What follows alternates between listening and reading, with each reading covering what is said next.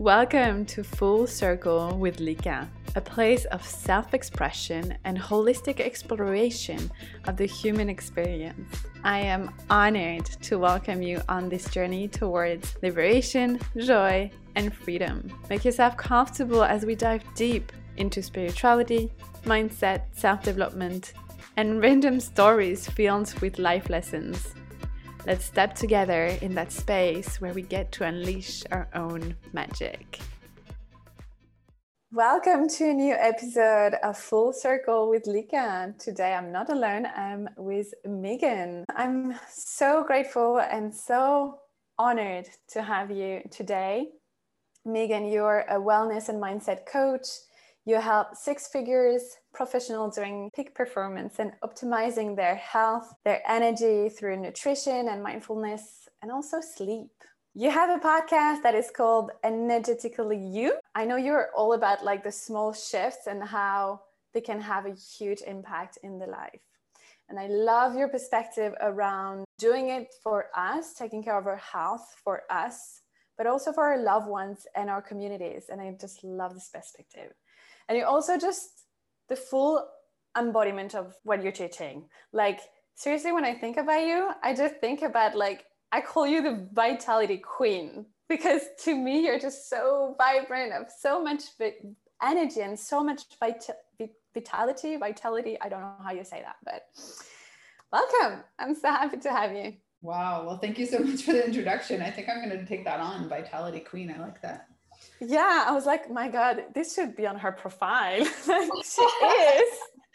She really is. On my profile. But thank you so much. It's an honor to be here. Uh, I, I really appreciate the invitation and I'm so excited for the conversation. Please, can you walk us through what brought you, what was the turning point where you decided to do what you're doing and supporting people in the way you do it?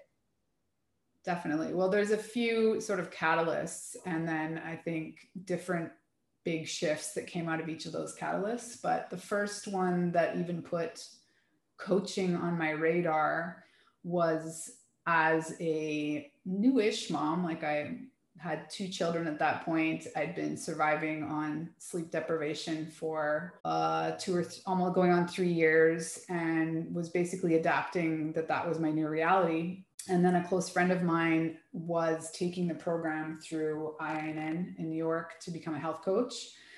And she needed sort of guinea pig clients. Uh, and I was keen through her guidance. Um, I put some very simple, but at the time it seemed like a drastic change to get up 20 minutes earlier when I wasn't getting enough sleep.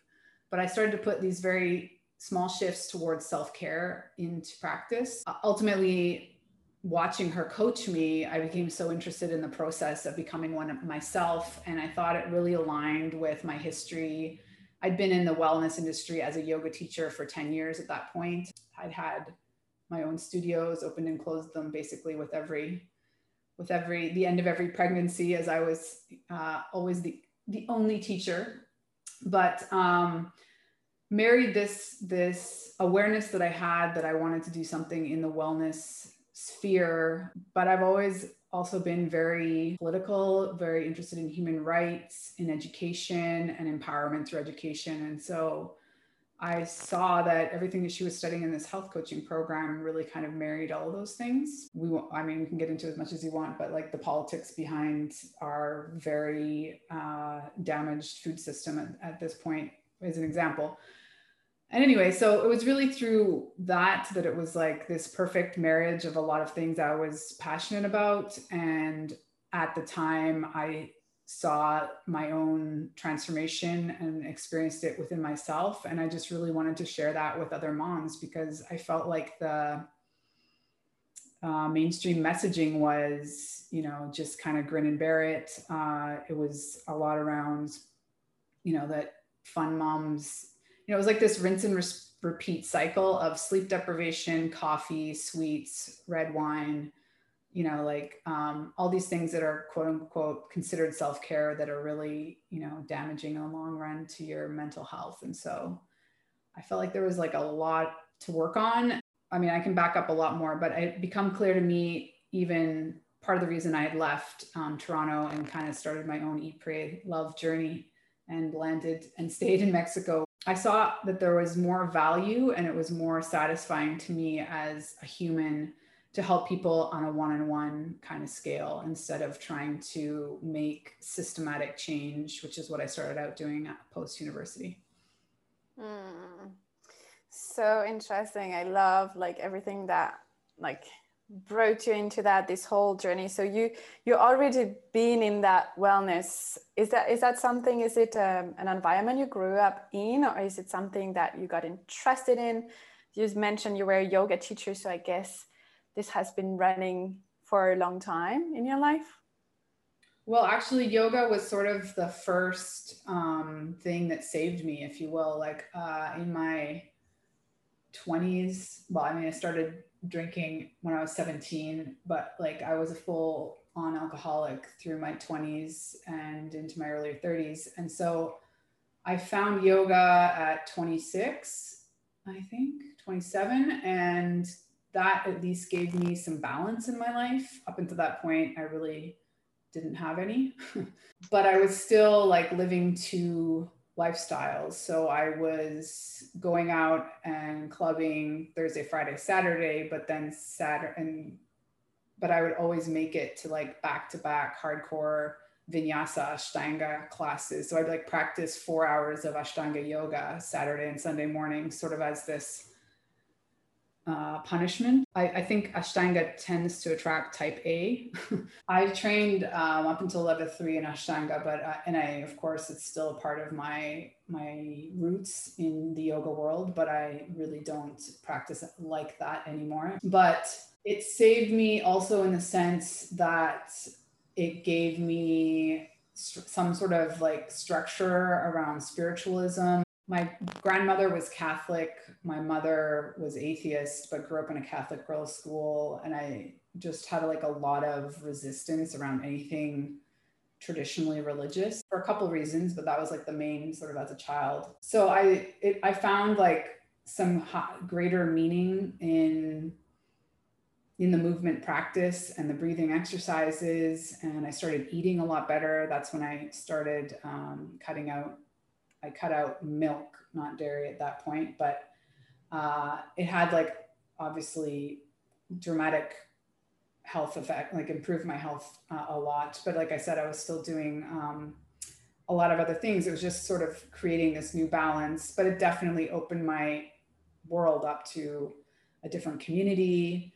Um, I started to meet some of the key teachers in my life that have become you know in, integrated in, in, who I am now. Um, but yeah, that was that was my introduction into the wellness world. And at that point, my plan was only to kind of teach yoga on the side. And then when I wanted to go travel the world, I figured it was like a backup plan. Like I could teach English or teach yoga, and that's kind of what I did for the first several years. And then eventually here in Mexico, I like I mentioned before, I had a couple yoga studios, but it was never anything large scale because um, because I'm in a small city and and at the time actually it was very difficult. I tried actually when my second child was born, I tried to find someone to take it over so I didn't have to close mm-hmm. it, and it was just not that easy to find uh, a, a trusted, like-minded person.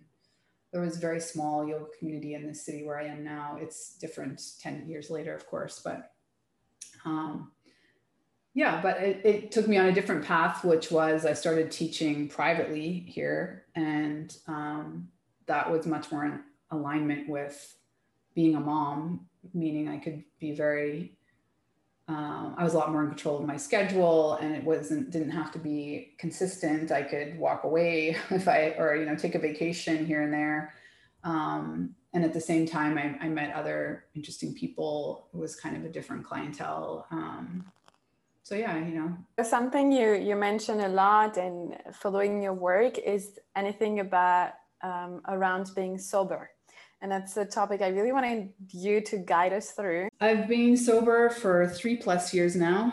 Um, my sober date is the day after st patrick's day um, which is kind of fitting because i have irish roots um, and it was always it's like a, a very important alcoholic holiday if you will but I, it, along with the first part of our first catalyst of working with a health coach, you know, she never suggested anything about, you know, drinking less or anything like that. But after taking better care of myself and getting better sleep, it was on my radar. So I did first what I called a mindful drinking year. Like I gave myself a year to see if I could control it in a way that I didn't need to say that I'm quitting drinking. So that looked like for me, um, counting drinks only certain days of the week I drank. You know, like everything was very conscious instead of just letting it flow. Uh, and that kind of worked, but I inevitably had um, the odd night, you know, now it was like once every three months instead of once every other weekend, where I either partly or totally blacked out or said something I didn't mean, or, you know, just in general made bad decisions under the influence. Um, and really, it was, you know, my, I always say like my main why is for not drinking is my children and that um, one, they give me the gift of, you know, it's, it's very socially acceptable once you're pregnant to stop drinking. So, and I breastfed both of my children. Um, my goal was like the two year mark, but I didn't reach it with either of them because with my first child, I became pregnant with my second child 13 months after. So I tried breastfeeding and being pregnant, and I just decided, no, it's not for me. I need to be one or the other or you know um, i need to be the major nutrient source for one other being besides myself not two at, at a time. Um, it was just it kind of just aligned. It was fine. But the point is there was like between being pregnant breastfeeding pregnant breastfeeding there was like a four hour four year sorry four year window where i hardly drank. Like I maybe had the odd glass of red wine. And my experience pregnant was even though I could like rationalize that it was okay because in many cultures, especially here in Mexico, like women have the odd drink and it's not considered the end of the world. Um, but I would just take a sip and my body told me that that's not what was not a good idea. Like it just didn't sit the same way that it did um, not being pregnant. So, and even breastfeeding, I had that same experience to the point that I'm still convinced that I think, you know, women go through major hormonal changes. Your body is not the same body post um, birth. And so that coupled with this greater awareness of how taking better care of myself. And then I tried through the mindful drinking year. And at the end of the year, um, I just decided, no, not at the end of the year. I don't think I, re- I, I think I maybe reached like the six month mark. And then I had a night where I just did a bunch of things that as a child growing up with an alcoholic father, uh, and and just this like you know when you grow up with certain things you often have this like conviction that you're not going to do it that way that you would never xyz um, and i caution you that until you're a parent mm-hmm. you never really know but though for me it was like i was doing these non-negotiable things that i swore i would never do like driving drunk home from uh, you know a social event with my kids in the car like arguably it's bad enough that i'm putting my risk my life at risk as a mother or other people on the road but i actually had my kids in the car. And i just woke up that morning and that was like the last time i was willing to have that huge ugly shame disappointment sense. Um so yeah, I mean, there's lots more I can unpack there in terms of like, you know, I really don't think you can be your best parent under the influence and or hungover. Um, but that that was that's my story, and I decided I, you know, I am I have no problem calling myself an alcoholic, but in the recovery world, there's like some people are really preoccupied with labels, others not so much. Um, I never went to AA. I just literally through trial and error, and I was able to quit with my own conviction, if you will. Um, I've not really looked back. I mean, the odd time, you know, like my husband and I six months after I decided to quit drinking, went to Greece and were, you know, in having lunch on a uh, vineyard on a Greek island and you know there and then on our honeymoon we went to wine country new zealand because that was that's a big part of our relationship or at least the beginning of it was we love to share wine together mm. and i think that's a thing that people i mean it maybe sounds small but it's like a really big factor that i think a lot of people that i wouldn't even say alcoholics because i don't think like this is actually one thing that i'm moving into more is talking about the fact that you don't need to have however you want to define a drinking problem to decide to live alcohol free or to dramatically change your relationship with alcohol. Like there um, are lots of reasons that people can choose not to drink. And um, but yeah i mean the there's this social pressure is like a huge huge factor. But you know my husband um, completely respects and honors my decision. And there's like you know absolutely no peer pressure if you will from him. Mm. and i actually thought there would be a lot more peer pressure from my friends but there really wasn't. So it led me to think like they were more aware that i should have done this years before than i was you know? Thank you so much for sharing with us um, you know this this also breaking point of like i'm not gonna i'm not gonna do that and kind of like getting yourself out of that. Literally being your own coach already coaching yourself realizing this is this is not this is not happening anymore. I would love to know how do you feel now? How does it feel in your body? Well yeah i mean like arguably i can't even remember like physically how it felt back then other than i always felt like i was dragging myself through my days a little bit more so than i do now. Like now i feel like it's incredibly energizing for two main reasons. One is, you know, your body's not spending energy processing the ethanol. And two, well, it's kind of two, three, but like two, you sleep better because you don't have any alcohol in your system, which totally interferes with REM sleep. Uh, and you wake up feeling refreshed because you slept better, and then also because you're not hungover. So all of the good things that you have on your agenda, you have more energy and more motivation and zero hangover or zero, like there's nothing pulling, holding you back. And so I personally, in the beginning, funneled that into, I started running and that became like a big part because the other thing that a lot of people, clients that just do detoxes and, you know, decide to quit drinking for seven days or 14 days or whatever, um, they're always surprised by how much extra time they have and that's also a huge factor. I mean my husband and i here in mexico like the it's not out outlanded or you know it's normal culture that you're invited to a quote unquote lunch or comida as they say which would start at like two o'clock in the afternoon. And if it's a social group that likes to drink like you might still be there at two two three four in the morning. And like basically you've been seated at the same table eating and drinking for 12 hours and you know i look at that now and i think it's insane but um it's more so now like i go out for lunch or we go out for lunch and like i can't really sit at a table for more than two hours. Like the conversation has to be really freaking amazing or like something's happening other than it's just how much so the saving of time and then i think it all funnels into energy. So i just feel like you i had like a new lease on life if you will like the potential was limitless. Um, really, I've never felt better. Like I feel like maybe in my early 20s, I had this kind of energy. Hmm. Which is funny because when I look at you, I'm like, you look 20 and you're not 20. And I, I don't, I really don't like to ask people their age or I'd never share my age because I don't want to, I don't want to engage with people in that way.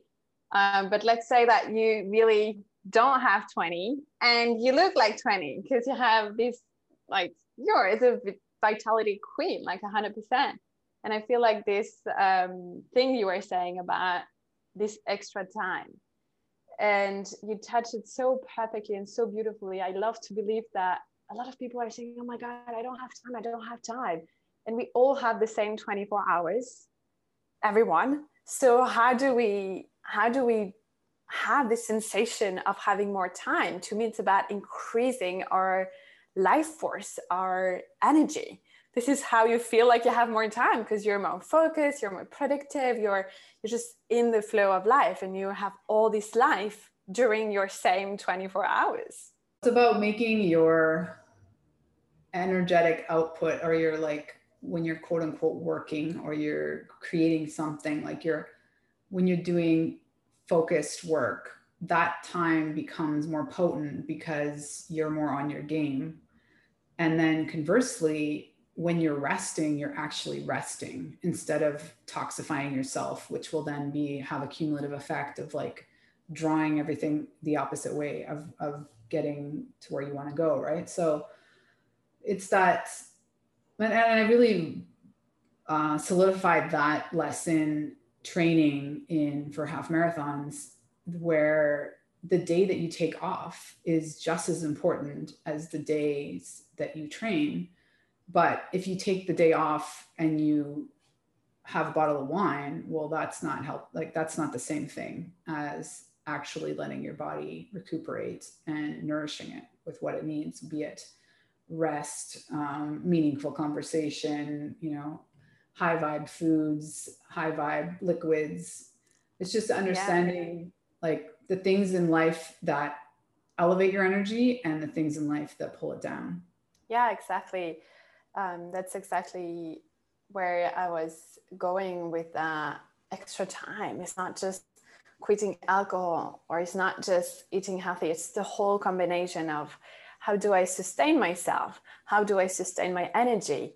And bringing that awareness. And you, you talk also a lot about this in your work of like this body awareness and this intuition, tapping into the intuition. You talk about intuitive eating and like I think that's even this morning you were talking about like craving spinach. And I was like, oh my God, this is pure genius. Like when you get to the point of knowing exactly what your body needs, because you're so aware of what's going on.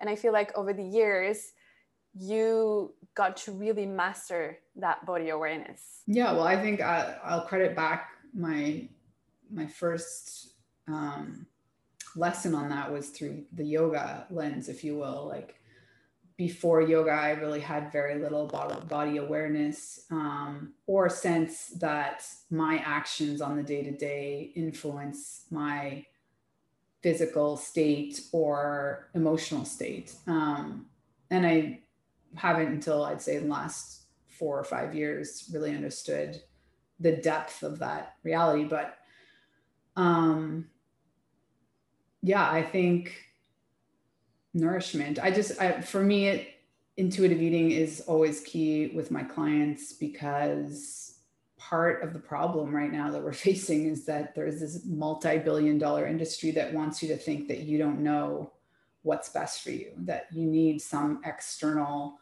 source telling you um, guiding you what to eat and like we're the only living thing on the planet that doesn't instinctively know apparently what to eat. I mean, you do, but you do need to peel back some of the layers of your bad habits, if you will, before you can really come to trust your cravings and know that your intuition knows that, you know, if you're not starving that day, it's okay. Like you don't need to eat on the hour that you've been eating for the last 10 years just because somebody told you or, you know, that's what you did when you were a kid.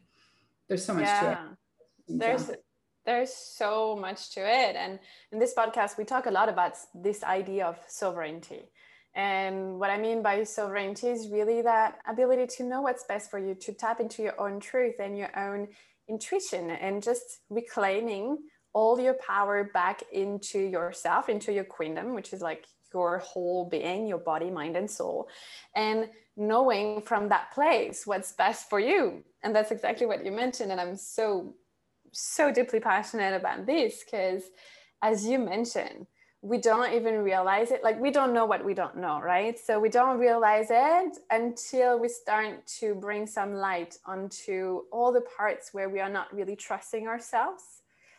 And as you mentioned, like it's deeper and bigger than that with the food industry. And you mentioned in the very beginning being, you know, talking about the food system and being kind of very engaged in in that um, cause of like realizing that the system in place is not uh, providing and caring about health, about true health and true well-being, because it's it's not as profitable as keeping people sick. And then you have the pharmaceutical industry that then keep us even more sick. So then we're always sick and and then we're always buying the same products and having the same cra- cravings.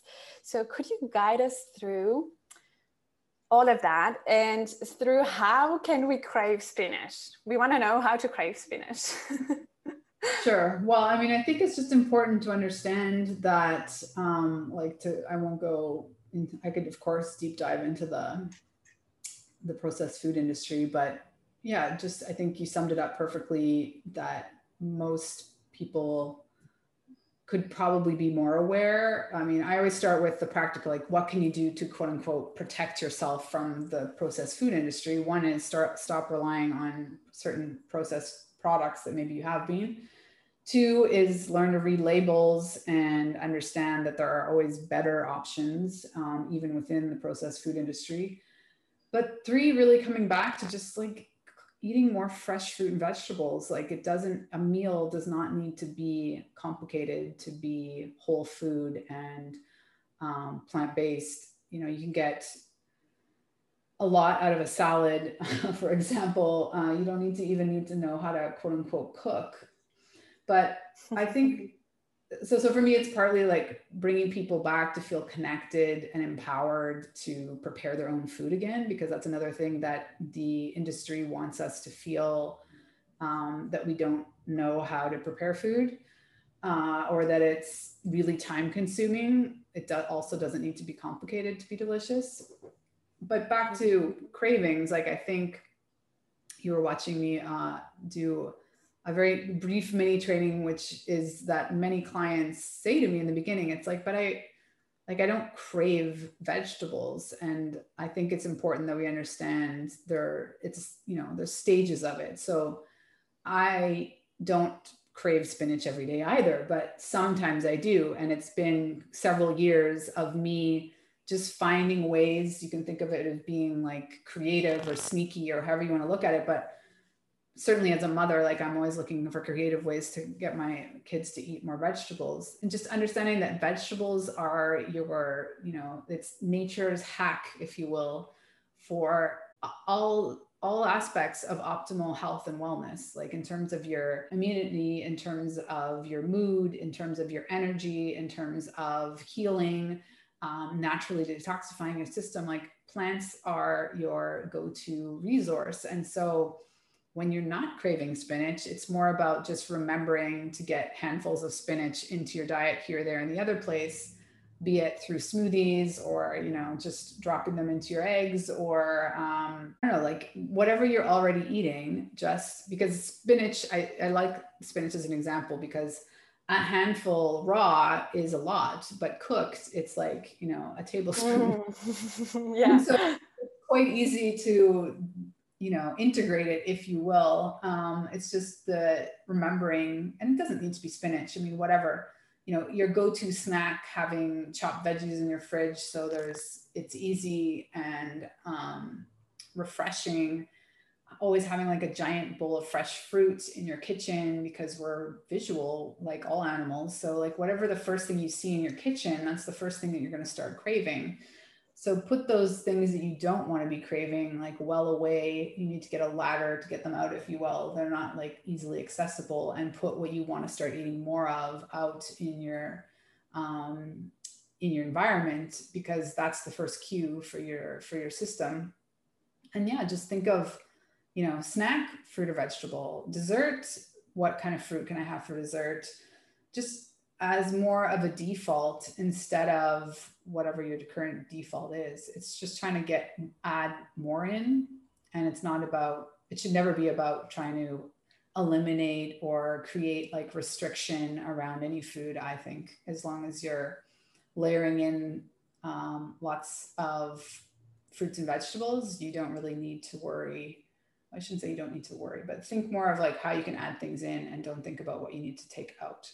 Oh yeah, I I absolutely adore that because that's also my my point of view in in in mindset of like instead of trying to remove and repress and reject some part of us which which never works right? What we resist persists. So the more to me the more we try to remove our cravings or the more we try to remove an aspect of us that we don't necessarily enjoy um, the more it's it's going to be present that's going to be that restriction that you talked about and i've dealt with that myself um, a lot in the past of really, really um, being fucked up around food, having a lot of eating disorders, and dealing with that craving.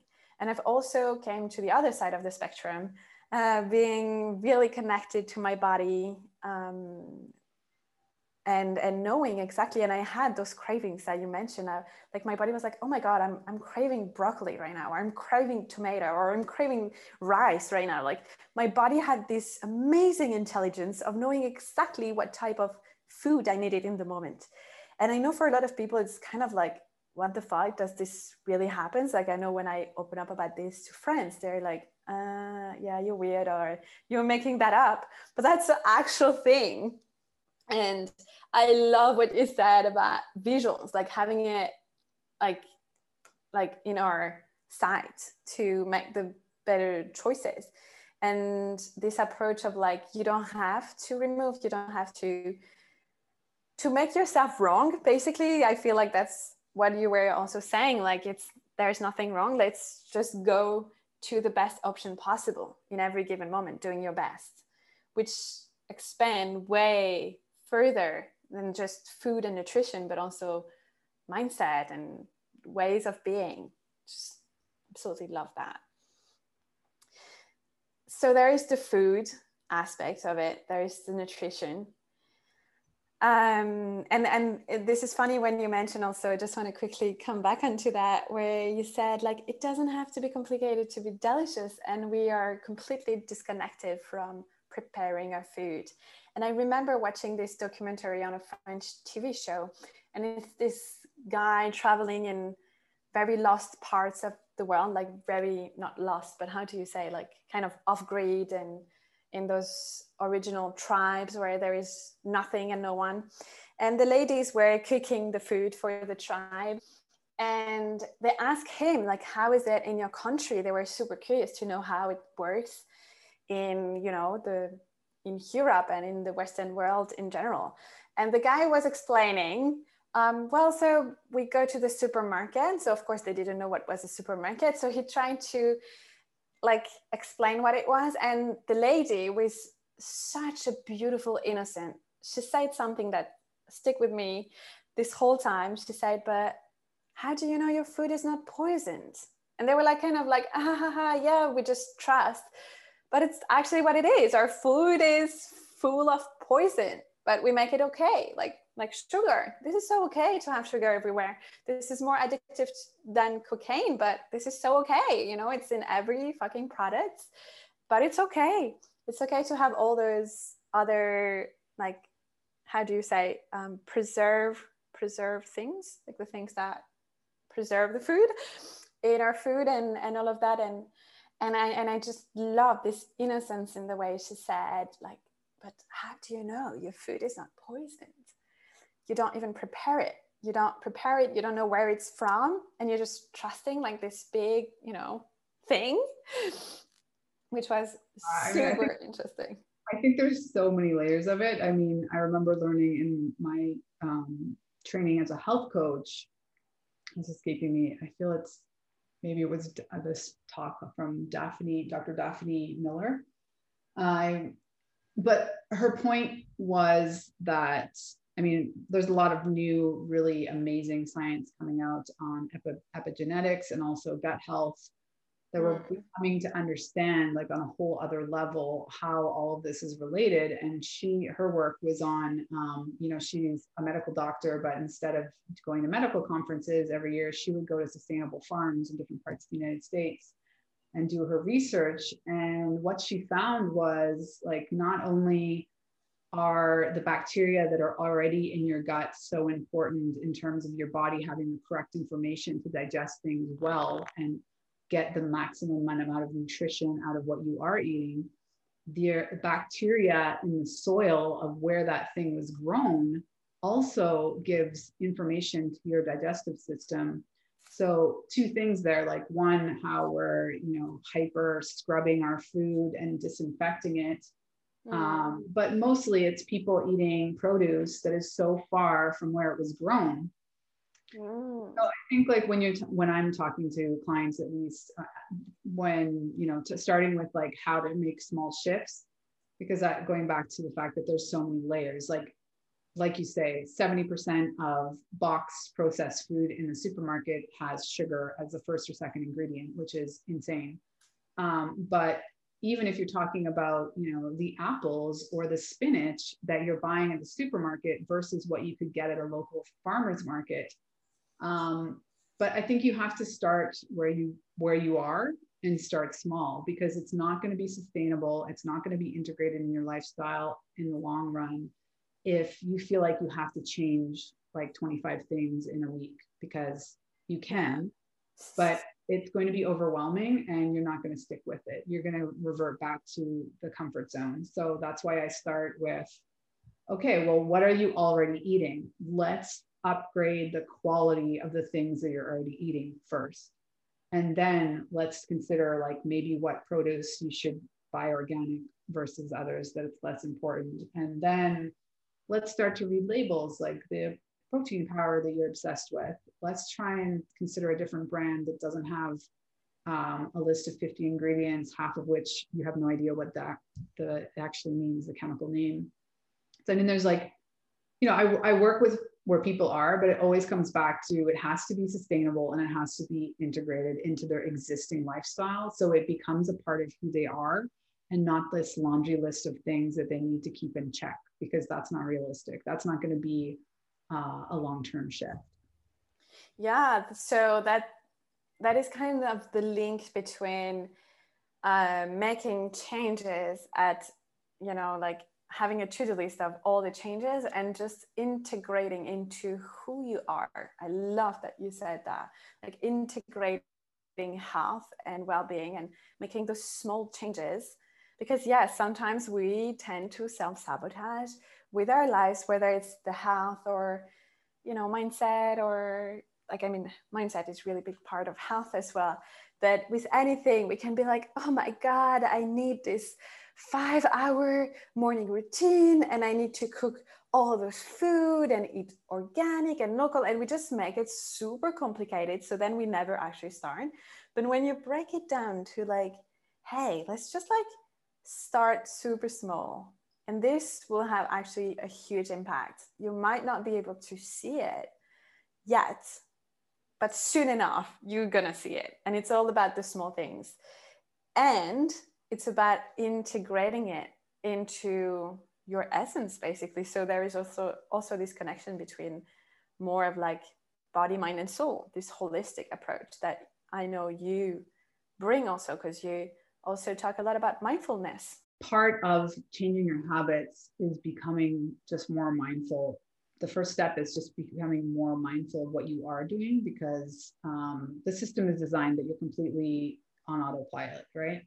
And so I often have my clients do some sort of journal, like keeping a food diary, for example, or depending on like what they're looking to shift you have to get real and honest with yourself about what you are doing and or consuming before you're capable of changing it. And then it's just making very small. Like you only need to get 1% better a day. At the end of a year you're 36% better. Whereas if you're getting 1% worse a day it's the reverse right? So it's a balance as well with your masculine and your feminine energy. Like the masculine energy is all the things the do, do, do. You need to shift this, you need to change this, you need to um, make this, you need to have these rules, this structure around your wellness or your health routines. But then it's also, okay, tuning into your intuition when you wake up in the morning. What kind of health, what kind of morning routine do I actually feel like doing this morning? Like some days I wake up and I totally want to listen to old school trance and run full out on the treadmill. Other days, I want to do like a 20 minute yoga stretch. Other days, I don't want to do anything physical. I just want to sit and watch the sunrise and drink a cup of coffee with my husband. Like it's trusting. That's where it comes back to the intuition that, you know, it's not going to all fall apart if you don't keep, you know, this whole like you can't break the chain thinking. Like that's a very male not male, I'm not going to say male, male masculine energy. It's a masculine energy perspective that like you have to keep doing, doing, doing, or you're somehow going to like drop the the momentum of progress that you're making. Yeah. I think it actually needs to be a little bit of the exact opposite, which is trusting in the ebb and flow because nature works in ebb and flow. It works in seasons. It works in you know it's not this straight line trajectory. It's more of balance. Yeah. And what would be your recommendation to know when to to to someone that struggle to really know the difference between the intuition and the mind playing tricks on us? Because that can also be the mind when you're waking up in the morning and you're just like, no, I'm just going to go with the flow today. And I don't feel like doing anything. So I'm not going to do anything. When you actually, maybe your body actually needed to do something to move the energy around. So, what will be your recommendation to be more in tune with that intuitive nature that we have within us? Well, I think to be fair, like you do need to have some basic healthy structure in place, if you will, yeah. before can really trust that the ebb and the flow. Um, for example, if uh, I have a client who is overweight and they've never done any sort of exercise, their diet is like, you know, the standard American diet or worse. Uh, they don't meditate. All they do is watch Netflix on their spare time. Like, there's that type of person needs a lot of guidance and some sort of anchors to realign their path towards a healthier vision. But that doesn't mean that they can't take a day off from that new vision, if you will. You know, yeah. like you need to take the layer of self judgment and disappointment away, or you're never going to advance. You need to just trust that um, that it's going to be okay. So I, in terms of healthy eating and nutrition, like I always go back to how so that we're back to the food diary. Like you also need to be clear on how certain things that you consume make you feel. So the food diary you'd write what you ate but then you'd also write like how did you feel physically and emotionally 15 minutes after an hour later the next morning? So you have a better understanding or more objective perspective of how the foods and things that you're consuming and when i say consuming i mean not only food and drink but like really the the media you're consuming the news cycle the social media the social circle your work etc like how are these things impacting your energy? I think it all like a great measurement is always your energy. Like do you still is it really pulling you down and making you feel tired and lethargic and with no motivation or is it inspiring you and like obviously we're not always you know bright eyed bushy tailed and high vibe and inspired but it's getting traction understanding your personal ebb and flow on that and what that looks like i don't know if that really answers your question but it's yeah. definitely a process of trial and error before you can get to a point where you can be more um, you can trust yourself more. Like you need to find a healthier balance. And then within that balance, your personal ebb and flow is very personal. Yeah, I, I, I completely agree with that. Is when you say, you know, having a structure in place, is that masculine structure that can hold then the feminine that is more intuitive. One, you know, the one without the other is kind of broken anyway. And we talk a lot about balance and you mention it a lot. And to me it's also and maybe even more about actually harmony.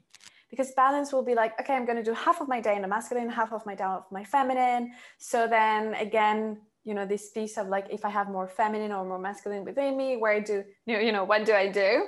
And it's like both can can be can exist. And it's how the masculine support the feminine and how the feminine is, is expressed through the masculine and i think it's so amazing to have this um, basically from what you said is like it all start with real honesty with self and awareness. The, the only way to be honest with ourselves is really to be aware of like, okay, what is it? What is going on without the attachment?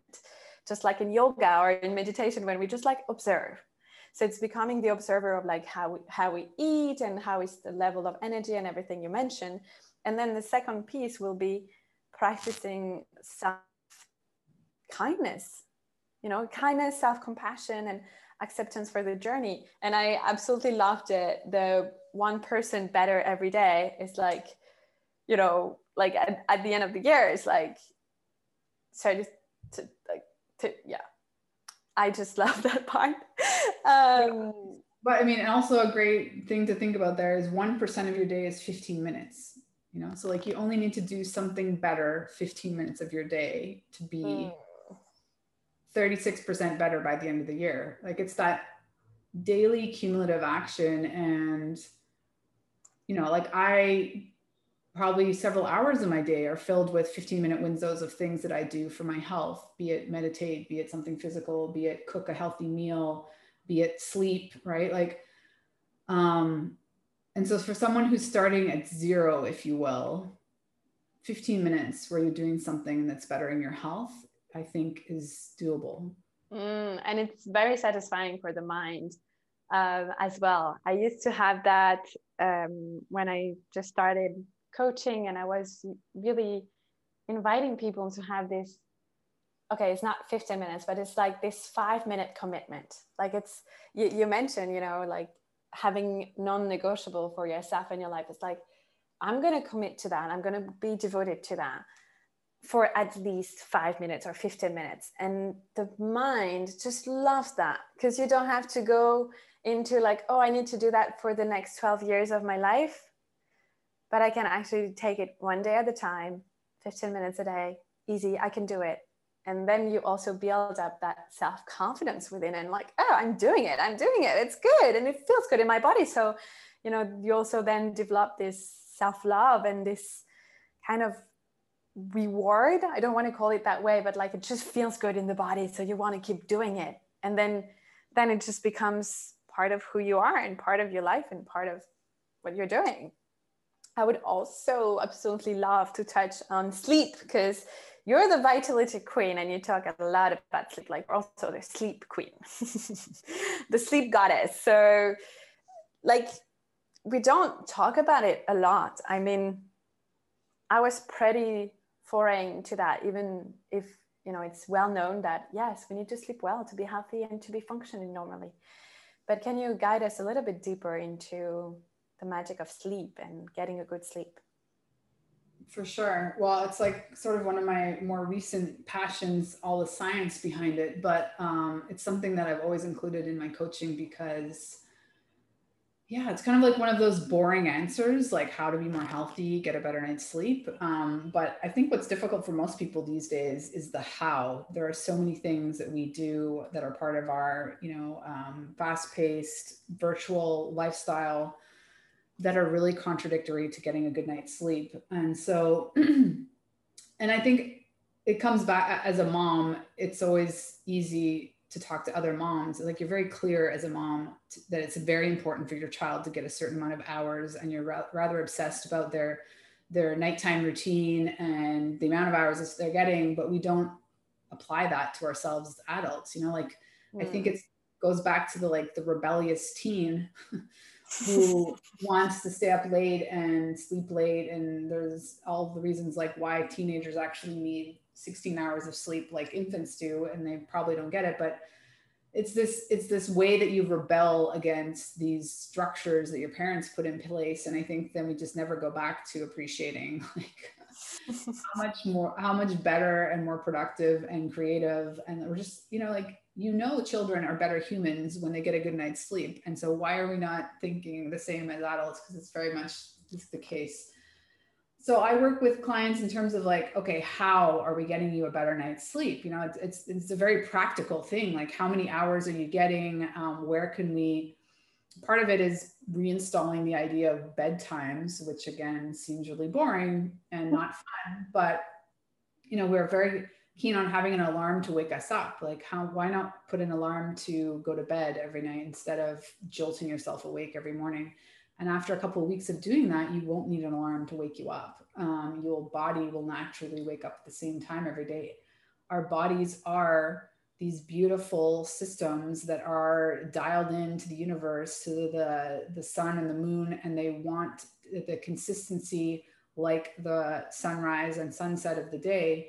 The more that you can align yourself, it doesn't have to be to the sunset and the sunrise, but nature wants you to go to bed two to three hours after the sun sets and wake up right about when the sun is about to rise. Uh, and a lot of us are totally off that. At the same time, there are there are people that are not morning people. Like nature, if you look back from a um, evolutionary perspective, it doesn't really make sense that the entire tribe goes to sleep at the exact same hours, right? So there are actually three chronotypes so there are people that are actually designed to sleep like they're the night owls, if you will. Hmm. And that's 30% of the population. And there's 30% of the population like me that are morning people. It's really easy for me to get up at five every morning. Um, and then there are people that are kind of in between.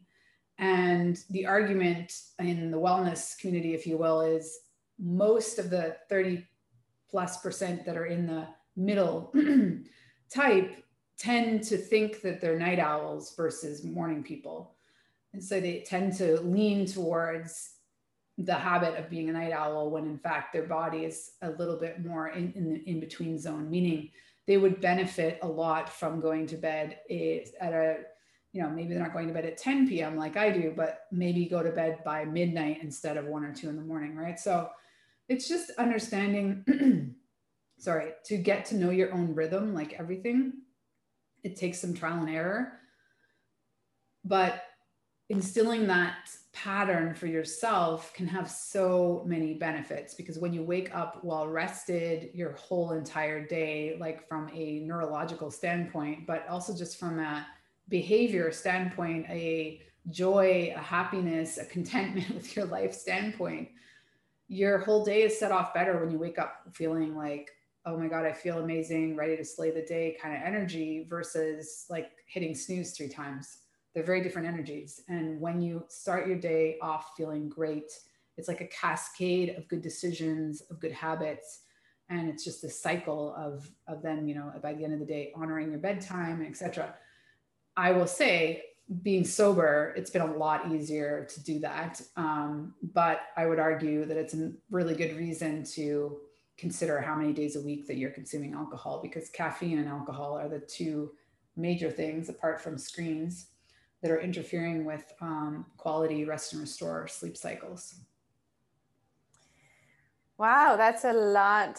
That's a lot of info. I loved it. And i, I especially love the way through this whole journey that you brought us through during this podcast how your kids are your main inspiration for this lifestyle basically that you know you mentioned them a lot and how they inspire you to basically become a better person and really take care and observe and learn from how you could do things better for yourself. And again it goes back goes back to that first piece that I was mentioning that I absolutely adore about you is like when we take care about ourselves it's not just for us.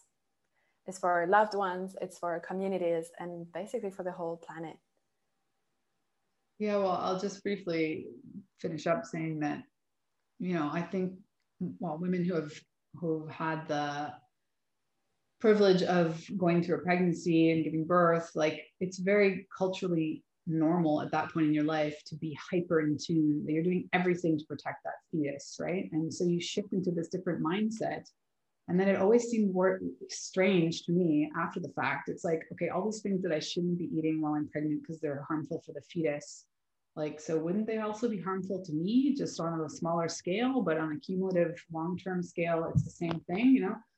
Um, and so I just started researching a lot of that and, and applying it to, and, and I still to this day think like, you know, everything that you would consider dialing down because you were pregnant, you might want to consider like dialing down, period, you know, yeah. just you feel better and you're in an optimal state of health and wellness. Amazing. So, if anyone listening to this podcast is like, oh my God, I feel really triggered by everything. I really want to take care of my health. And I love this vitality queen. Like, I want to be in her field. I want to be part of her work. I want to work with her. Where can they find you? What do you have running at the moment? Definitely. Well, I'll share with you a link. I have a new mini course on sleep and how to get more of it um, that I'm happy to offer to your listeners. And they can just sign up and take the course. It's all there, ready to go. Uh, and you can find me on my website, meganswanwellness.com, or I spend most of my time on Instagram at Megan Swan Wellness. And yeah, let's let's chat. And uh, it always starts with the the one thing that is probably been on your radar for a long time that you want to shift, and we go from there.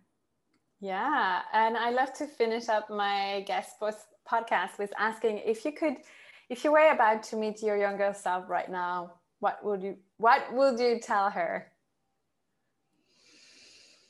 Yeah. Well, this is probably not like the most strategic answer, if you will, but it's been as when I was what in my mid early 20s, I started raving a lot more than going to clubs. And so I stopped drinking and started doing ecstasy instead of alcohol for many and of course there's like many downsides to doing a lot of any kind of drug recreational drug. It's not that i'm recommending that. But even back then it was very clear to me how my relationship with alcohol was not ideal. Like i was never feeling like a better human being when i was on uh, t- drinking. And whereas like i had you know ecstatic spiritual experiences doing psychedelics. And i never felt like i was out of control of how much i was going to take or anything like that. Like it was a totally different relationship. So i guess i'll just leave that by saying i don't know follow your instincts. Like i feel like particularly as women we have this deep intuition um, when we start questioning certain things we're doing, and then we tend to just kind of go with the cultural norm um, instead of going against the grain. But I can tell you, it's so worth choosing you over choosing you and trusting your intuition that you know what you might want to do differently. I'll leave it. Wow. I love it. That's the perfect way to wrap this podcast. Thank you so much for your presence. Thank you so much for your wisdom, for being here, sharing your magic with us. Thank you for listening to the podcast. For more free resources, online courses, spiritual events, coaching containers, and deep initiation work, visit my website and let's connect on Instagram.